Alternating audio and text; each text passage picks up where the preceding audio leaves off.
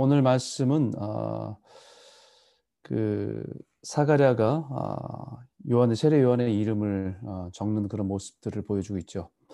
우리나라 자녀들의 이름을 짓는 그것에도 변화가 있었습니다. 잘 안 들리나요? 들리세요? 들리시죠? 네. 아, 최근에 몇, 몇십 년만 보아도 가족의 학렬을 따지고 어, 돌림자를 철저하게 지키며 이름을 짓던 시대가 있었던 것을 여러분 기억하실 겁니다. 어, 그러다가 어느 정도 전통이 그 깨지면서 어, 한 20년 전서부터인가요?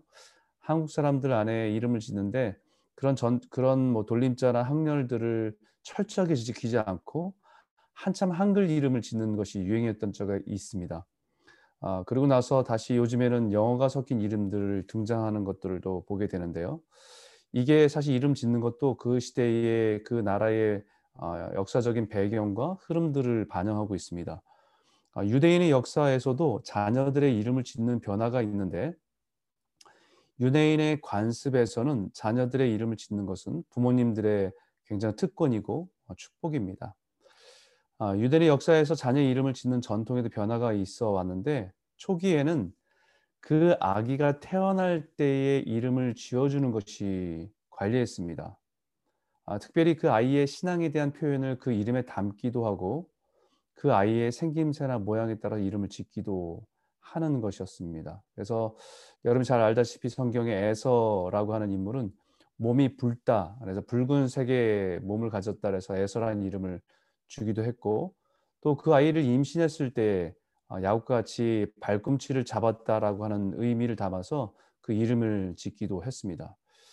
아, 그 이후에는 어, 그 처음에는 그 아이의 이름을 그냥 태명처럼 부르다가 그 아이가 소년기를 지나는 모습을 보면서 그 아이의 특징을 반영한 이름을 그 아이에게 주기도 합니다.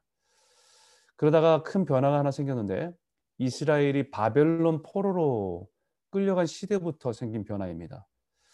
어, 그때부터 확연하게 좀 바뀌는데 나라를 잃어버리고 바벨론이란 나라에서 포로로 살아가야 되는 이스라엘 사람들에게 제일 중요했던 것은 어, 자신들의 정체성이었습니다. 하나님의 선민, 하나님의 백성, 그리고 자신들의 뿌리를 지키는 것이 굉장히 중요했기 때문에 그때부터 자녀들의 이름을 지을 때는 자신들의 조상의 이름을 물려받는 관습들을 따랐습니다. 어, 그러니까 이미 돌아가신 할아버지의 이름을 어, 새로 태어난 손주에게 이름을 준다든지 아버지가 일찍 작고하셨을 때는 그 아버지 이름을 따서 짓는다든지 그러니까 그 가족이 누구의 자손 누구의 뿌리라는 것을 계속해서 이름을 통해서 이어가고 있었던 것이었어요. 그래서 우리가 유, 영화를 보면 유다 벤 허라고 하는 그 이름은 허라고 하는 가문의 벤이라고 하는 자녀 어, 아들 유다라고 하는 뜻입니다. 어, 그러니까 그 집안이 이름만 들어도 어느 집안에 있는 사람이라는 것을 알 수가 있는 겁니다. 그래서 지금 사가랴의 친척들이 노년에 얻은 이 아이의 탄생을 기뻐하면서 그의 아버지 이름을 따서 이름을 지으려고 한 것인데 58절을 보니까 이웃과 친족이 친족이 주께서 그를 크게 긍휼히 여기심을 듣고 함께 즐거워하더라라고 얘기합니다. 그 친척들이 볼 때는 얼마나 기쁜 일이겠습니까? 한 가족의 대가 끊어질 수도 있는데 노년의 기적과 같이 아기를 잉태해서 태어나는 것을 보니까 얼마나 기쁘고 감사한 일이겠어요. 나이 차이로 보면 아버지라고 하기보다는 할아버지에 가까운 나이에 얻은 나이 어, 얻은 아이니까 그 친척들이 얼마나 좋아하고 축하할 일이겠습니까? 아, 그러니 자신들은 그 자녀의 이름을 당연히 그 아버지의 이름 사가랴의 이름으로 지을 것이라고 기대를 했고 아니면 그 위에 있는 어, 조상의 이름으로 지으려고 하는 것이 당연하게 생각했을 겁니다. 근데 그의 어머니 엘리사벳이 그 조, 친척들의 기대와는 달리 아니라 요한이라 할 것이라고 거절한 것이에요. 이것은 친척들이 볼 때는 이해할 수 없는 일이었습니다. 가문이 끊어질 위기에서 하나님께서 긍휼과 은혜를 베푸셔서 그 대를 끊어지지 않게 했는데 그 아이의 이름을 그 가문과 상관없이 새로운 이름을 짓는다는 것은 쉽게 이해할 수 없던 것이었습니다. 아, 그 상황을 아마 사가랴가 지금 말을 못하니까 그의 아내인 엘리사벳이 마음대로 자기 마음대로 하려는 것으로 이해하고 몸짓으로 사가랴는 어떻게 생각하냐고 물었던 것입니다. 아마도 당연히 사가랴는 자신들의 생각과 같을 것이라고 생각하고 물은 것인데 이에 말을 할 수 없었던 사가랴가 서판에다가 요한이라고 쓰게 됩니다. 그것을 보면 사람들이 더 상식 밖에 일어난 이 일에 대해서 의아하고 놀랐는데 더 놀라게 된 것은 그 말을 그 서판에 요한을 쓰는 순간에 그가 그동안에 입이 얼, 입이 어, 말을 못하고 했던 모든 것들이 풀어지면서 말을 하면서 첫 번째로 하나님을 찬송하기 시작했다는 겁니다. 그동안 말을 할 수 없었던 사가랴의 혀가 움직이고 소리를 내고 말을 하기 시작하는데 그 첫 번째의 말이 하나님을 찬송하는 겁니다. 사람들은 더 이상 할 말이 없었습니다. 사람들은 눈앞에서 일어난 일들을 보면서 노년의 아이를 갖게 된 것도 놀라운 일인데 이 부모의 행동은 전통과 상식을 넘어 이해할 수 없는 일들을 하고 거기다가 그 아이의 이름을 짓는 순간에 혀가 풀리고 말을 하기 시작하는 놀라운 치유의 역사를 보고 놀랄 뿐만 아니라 말하기 시작하는 사가의 입에서 나오는 첫 마디가 하나님을 찬송하는 소리를 들으니 놀랄 수밖에 없습니다. 이 모든 일이 그냥 어, 한 사람의 어, 의도와 한 사람의 고집에 의해 생긴 일이 아니라 그 일을 보면서 이 아이의 잉태와 이 아이의 출산에 관계돼서 이 모든 일은 하나님과 놀라운 역사 속에서 있는 일이라는 것을 그들이 깨닫기 시작합니다. 그래서 그들이 생각하지요. 사람들마다 도대체 얘가 어떤 아이인가? 이 아이의 인생이 예사롭지 않다. 이 아이가 자라면서 과연 어떤 인물이 될까라고 하는 생각과 마음을 갖게 된 것입니다. 저는 이 어제 이 말씀 묵상하면서 한 가지 깊이 생각하고 묵상하게 된 것은 아, 전통을 따르는 것과 하나님의 뜻을 따르는 것은 다르다는 것입니다. 다시 말하면 우리에게 익숙한 것을 따르지 않고 하나님의 뜻을 따르는 길은 결코 쉽지 않다는 것이죠. 지금까지 해오던 방식을 우리는 전통이라고 합니다. 이 전통을, 전통이 자리를 잡으면 긍정적인 면에서는 질서가 잡히고 편해집니다. 그러나 부정적으로는 깰 수 없는 강한 틀을 형성해서 어떤 변화도 쉽지 않은 화석화 되어 버린 모습으로 굳어져 갈 수 있습니다. 전통이 되었을 때는 왜 그것이 생겼는지 묻지 않으면 우리는 전통이라는 그 틀에 그 틀 자체가 진리인 줄 알고 우리는 착각하고 우리는 본래의 정신과 취지를 잃어버리고 껍데기만 지키려고 하는 모습으로 나타나기 쉽기 때문입니다. 여러분 우리는 코로나라고 하는 특별한 상황 속에서 상황으로 인해서 우리는 전혀 새로운 상황 가운데 놓여 있습니다.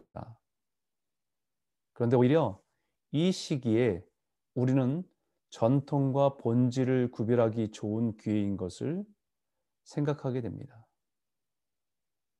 지금까지 우리가 해오던 모든 것들, 당연하게 생각하고 해오던 모든 것들을 할 수 없는 상황에서 그 해오던 것들의 본질은 무엇이었는지 생각해 볼 수 있는 기회입니다. 우리가 지금 새벽 기도라고 하는 것 한 가지만 생각해 보아도 한국 교회의 귀한 신앙의 전통입니다. 전 세계에서 유래를 찾아볼 수 없는 한국 교회가 가지고 있는 좋은 전통입니다. 그래서 한국 교회가 많이 부흥할 때 전 세계에서 그 부흥의 이유 또 영적인 이유를 찾기 위해서 한국으로 몰려왔습니다. 그리고 한국 교회 부흥을 연구하고 배우려 할 때 그들이 일구 어, 그들이 한 목소리 얘기했던 것은 한국 교회 부흥의 요인은 새벽 기도와 뜨거운 기도라고 할 정도였습니다.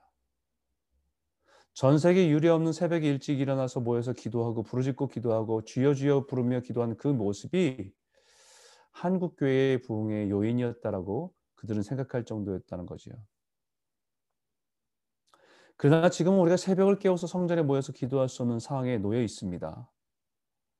함께 할 수 없다는 것이 너무 안타까운데 이렇게 줌으로 모여 예배한다는 것 그 자체가 다행인 거죠. 그렇다고 한다면 우리는 이 새벽 기도의 전통 속에서 본질은 무엇이었는지 생각해 봐야 됩니다. 그것은 경건의 훈련입니다. 하루를 시작하면서 예배하고 기도하며 시작하는 경건의 훈련이었습니다. 한 건물에 모여서 함께 한다는 것은 그 본질을 지키기 위한 전통이었죠. 그 본질을 잃지 않고 전통을 지키는 것은 너무 귀합니다. 그러나 때로는 그 본질은 없어지고 전통이란 껍데기만 남을 때가 많기 때문입니다. 그렇다고 한다면 우리는 이 시기에 다시 새벽 기도의 본질을 찾고 추구해야 합니다. 매일 매일 우리 일상에서 하나님을 의식하고 기도하며 경건의 삶을 훈련하는 것입니다. 아마 서양에서는 새벽 기도 같은 것은 없지만 아, 개개인으로 경건의 생활을 가, 각자가 하나님의 말씀을 묵상하며 기도하는 경건의 생활을 이어져 왔던 것은 어, 그와 똑같은 맥락이라고 볼 수 있는 것이지요.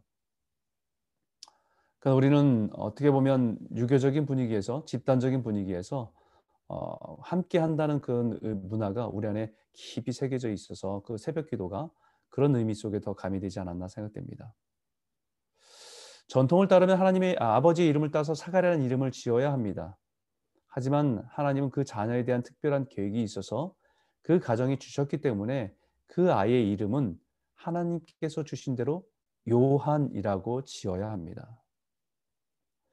사가랴와 엘리사벳은 전통을 따르지 않고 하나님의 뜻을 따라 그 이름을 짓기로 했기에 아, 신앙의 대가를 치러야 했습니다. 다른 사람들의 오해를 받아야 되는 시간을 감수해야 했던 겁니다. 그러나 하나님의 뜻을 따라 살기로 하면 고통만이 따르는 것이 아니라 은혜도 따릅니다. 지금까지 내 인생에 막혔던 문이 열리기도 하고 하나님께서 내 인생을 통해서 일하시는 것을 체험하기도 하는 그런 은혜를 누리기도 하는 것이죠. 저는 오늘 이 말씀을 자녀를 가진 부모님들은 다시 말씀을 다시 깊이 생각해 보시기 바랍니다. 자녀를 키우는 데 있어서 부모로서의 전통을 따르고 있는 것은 아닌가. 아니면 우리가 그 자녀를 보면서 그 자녀에 대한 하나님의 뜻을 구하고 그 뜻을 따라 우리가 순종하는 부모로서 그 아이들을 양육하고 있는 것인가? 자녀를 양육하는데 부모에게 있는 전통은 많은 사람들이 하는 방식과 생각을 따라가고 있는 것입니다. 당연히 이렇게 해야 되고 이런 아이들에게 교육을 해야 되고 이런 길을 안내해 줘야 되고 부모로서 이렇게 해야 된다는 나름대로의 우리의 문화 속에 있는 전통을 우리는 가지고 있습니다. 하지만 어, 자녀를 이렇게 교육하는 우리 시대의 전통을 따르고 있지만 하지만 사가를 보면서 우리 자녀를 보면서 하나님의 뜻은 무엇일까? 이 아이에게 우리에게 주신 하나님의 계획은 무엇일까라고 하는 것을 물어야 하는 것이지요.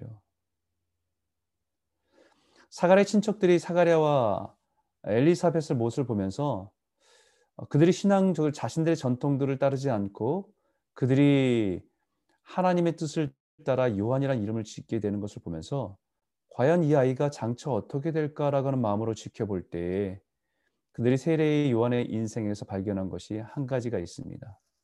그것은 주의 손이 그와 함께 하심을 보는 것입니다. 이는 주의 손이 그와 함께 하심이라라고 말씀하지요. 주의 손이 함께하는 인생이었다라는 것을 발견한다는 거예요. 우리는 우리 자녀들을 볼 때 그의 인생에서 주님이 함께하는 주님의 손이 함께하는 것보다 어머니의 손이 함께하는 것을 더 강하게 볼 때가 있고 아버지의 어떤 주관이나 아버지의 계획대로 자녀들이 아, 자라가는 걸 보면서 하나님 손보다는 사람의 아버지의 부모님의 손이 더 많이 보일 때가 있다는 거 아닙니까? 아, 우리가 우리 자녀를 위해서 기도할 때 우리 방식대로 키우는 것이 아니라 하나님께 뜻을 구하고 하나님의 손이 함께하기를 구하며 기도해야 합니다.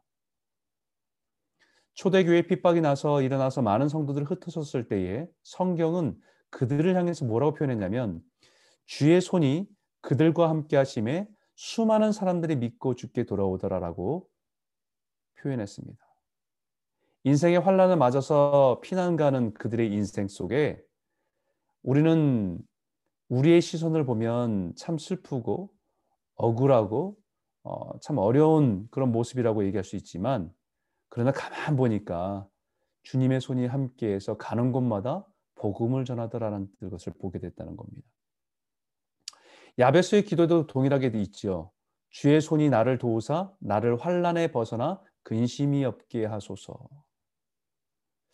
이렇게 구했던 것처럼 우리 자녀들이 이 혼란한 시대에 주의 손을 의지해 도우심을 받아 주의 은혜로 은혜를 누리며 살아가는 자가 되기를 기도하며 나아가는 부모가 되어야 되는 것입니다. 자녀를 생각하면 많은 걱정이 있습니다. 아, 이 시대에 우리가 살았던 시대보다 훨씬 더 험난하고 믿음을 지키기 어려운 시대를 살아가는 우리 아이들을 생각할 때 아, 목사인 저도 답답할 때가 있습니다. 지금은 우리의 그늘에서 그들이 있기 때문에 신앙의 영향력 가운데 있다고 보지만 그들이 개인적으로 독립하고 우리가 그들과 함께 할 수 없는 시간에 있을 때에 과연 그들이 믿음으로 설 수 있을까? 어떻게 그러면 부모는 어떻게 해야 될 것인가? 수많은 걱정과 염려가 아, 밀려올 때가 있습니다. 그런데 우리가 기도할 것은 우리의 부모의 영향력으로 자녀들을 붙들고 우리가 가지고 있는 전통으로 그 자녀들을 양육하는 것이 아니라 하나님의 주의 손이 함께 하시기를 그리고 그 아이들을 위하면서 하나님의 뜻이 무엇인지를 구하고 찾고 맡기고 의지하는 것입니다. 오늘 이 말씀을 통해서 우리가 아, 두 가지를 기도했으면 좋겠어요. 첫 번째는 부모로서 우리가 기도하고 하나는 자녀를 위해서 기도했으면 좋겠습니다. 부모로서 기도할 때 우리가 기도하는 것은 하나님, 우리가 하나님 뜻에 맞게 살게 살게 하여 주셔서 우리가 그 안에서 누리는 은혜 그리고 그 은혜는 순종에서 온다는 사실들을 기억하며 어, 우리가 믿음의 순종으로 살아가는 부모 되게 도와주십시오. 우리가 세상의 전통, 세상의 방식을 벗어나 하나님의 뜻을 구할 때에 사가에게 굳게 닫혔던 입이 열리고 전혀 움직이지도 않았던 혀가 풀리는 역사가 일어나는 것처럼 우리의 인생에 막혔던 문이 열리고 하나님께서 열어주시는 놀라우신 은혜를 맛보며 살아가는 우리의 부모가 되게 도와주십시오. 우리가 세상에 익숙한 대로 전통대로 살지 않게 하여 주시고 세상의 방식대로 살아가지 않게 하여 주시고 하나님의 말씀하신 대로 믿음대로 그 말씀대로 살아가게 하여 주십시오. 그래서 하나님 우리의 막힌 문이 열리고 돌처럼 딱딱했던 굳어졌던 관계나 마음이 풀어지는 역사를 보게 하고 입술로 하나님을 증거하고 하나님을 자랑하고 하나님을 찬송하는 부모로서 살게 도와주십시오. 두 번째 기도할 건 자녀를 위해서 기도하는 건데요. 자녀를 위해 기도할 때 우리 하나님 우리 자녀들이 세상에 당연시 여기는 전통과 방식을 따른 삶보다 주님이 주님의 손이 함께하는 삶을 살아가게 하여 주십시오. 이 혼란한 시대 속에서 우리 자녀들의 우리 자녀들 손을 꼭 붙들고 동행하신 하나님 은혜 속에 이 환란을 벗어나 승리하며 살아가는 우리 자녀가 될 수 있도록 인도하여 주시기 원합니다. 이 부모와 자녀를 위해서 기도하는 이 시간 되길 원합니다. 우리 한번 같이 한번 어, 기도하길 원합니다. 함께 기도하겠습니다.